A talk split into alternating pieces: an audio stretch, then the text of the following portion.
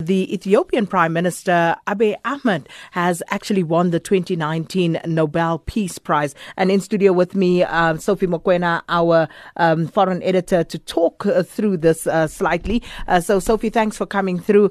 Um, did this come as a bit of a surprise?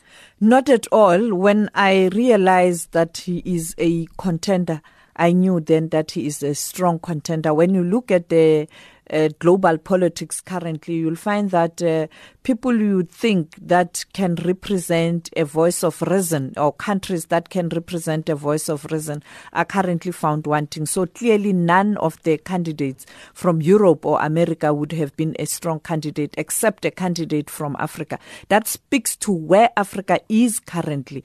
Uh, we are a voice of reason. It is for that reason when you look at different countries, they are trying to have a bilateral trade uh, forum and discussions uh, with Africa in general. You talk about the US Africa Forum, you talk about China Africa Forum, Japan Africa Forum, and in two weeks' time, Russia Africa Forum, in January, UK Africa Forum. We are becoming a voice of reason as a continent. We are becoming a better a region where people are looking at for guidance in terms of politics and trade. And fortunately, the Prime Minister of Ethiopia did a lot of work to demonstrate that Africa has got capacity to think or lead the way or give direction where there is no direction. And the good thing about this is that he is very, very young, following in the footsteps of Albert Lutuli, Nelson Mandela, and the others. So it is indeed a good thing for Africa.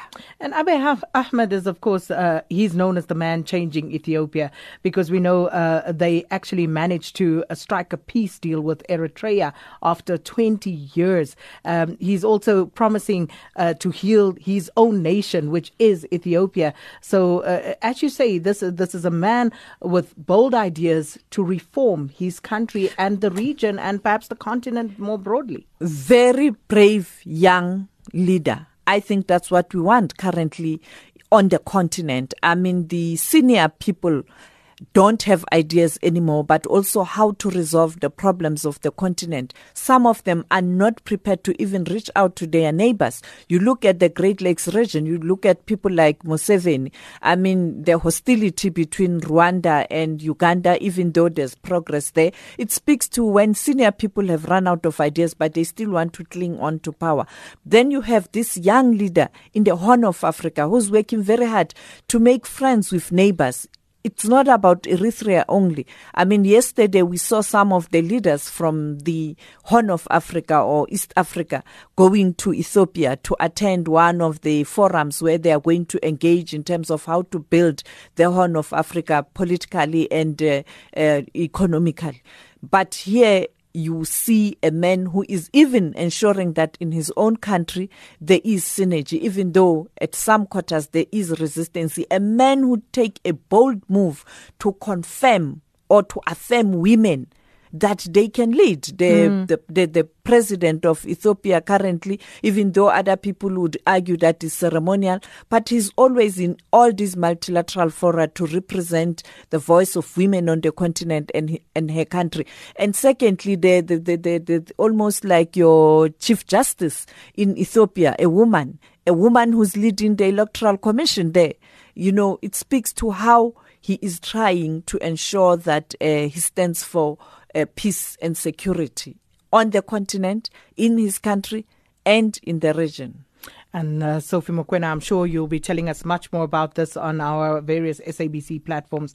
Thanks so much for stopping by here on Updated Noon. And there you get it, a sense of uh, Abiy Ahmed. And uh, he, of course, is the latest Nobel Prize winner. Uh, the Nobel Peace Prize has been awarded to him, and uh, a great feather in his cap. And of course, um, I guess a great moment for Africa. You know, Sophie was talking about what he's done, you know, the, the, the causes that he's currently championing. And we shouldn't forget that this is a president, as I said, very bold and very brave, as Sophie also pointed out. He actually did uh, he took that bold step of freeing thousands of opposition activists from jail. Um, you know, and, and, and this is a country that has saw, seen quite a bit of uh, repression. So um, we'll tell you more about this particular story, no doubt, as the day progresses.